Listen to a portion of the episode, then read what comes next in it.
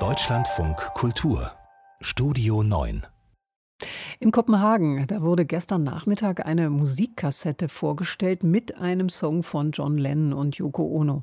Tja, denken Sie jetzt vielleicht, na und? Tja, es soll ein unveröffentlichter Song der beiden sein und die Kassette soll deshalb in ein paar Tagen versteigert werden.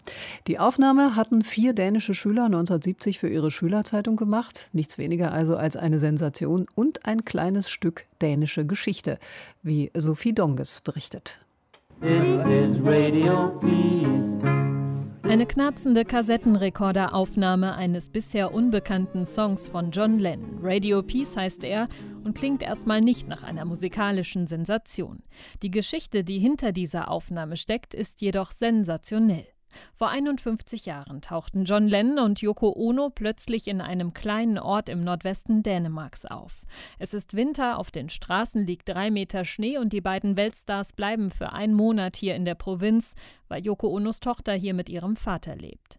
Und vier 16-jährige Nachwuchsjournalisten einer Schülerzeitung nutzen die Chance und dürfen die beiden interviewen. Einer von ihnen ist Carsten Heuen. Men vi wir haben unseren Schulbusfahrer überredet, dass er uns für wenig Geld hinfährt. Er musste nur mittags wieder zu Hause sein, um die anderen Schüler zu fahren. Und wir mussten ein Tonbandgerät besorgen. Wir gingen also zu unserem lokalen Radiogeschäft und liehen uns einen Kassettenrekorder mit Mikrofon.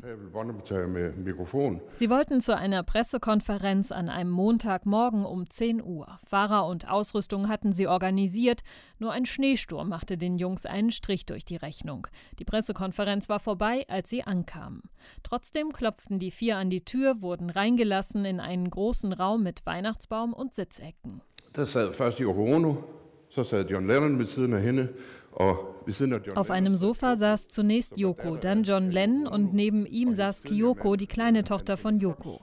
Daneben saß ihr Ex-Mann Anthony Cox mit seiner damaligen Frau Melinda. Es saßen also fünf Leute auf dieser Couch. Ihre Beine lagen auf dem Tisch mit ihren Wollsocken an den Füßen. Es war eine völlig entspannte Atmosphäre.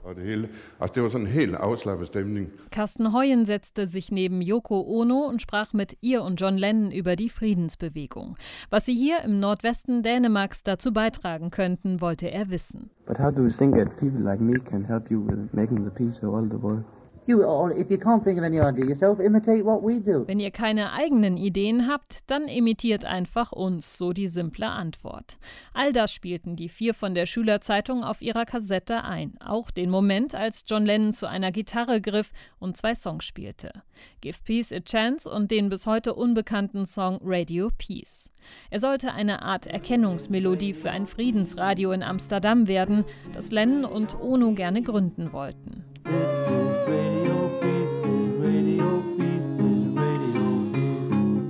Diese Kassette wird am 28. September in Kopenhagen versteigert. Geschätzter Wert 20.000 bis 30.000 Euro. Es gibt nur einen Haken an der Sache. Die rechte Frage an dem Song ist ungeklärt. Der neue Besitzer darf sie also nur zu Hause privat anhören. Ob Yoko Ono einer Veröffentlichung zustimmen muss oder gar die Erben von Michael Jackson, der sich mal die Rechte an hunderten Beatles-Songs gesichert hatte, das wissen die vier ehemaligen dänischen Schülerzeitungsredakteure nicht.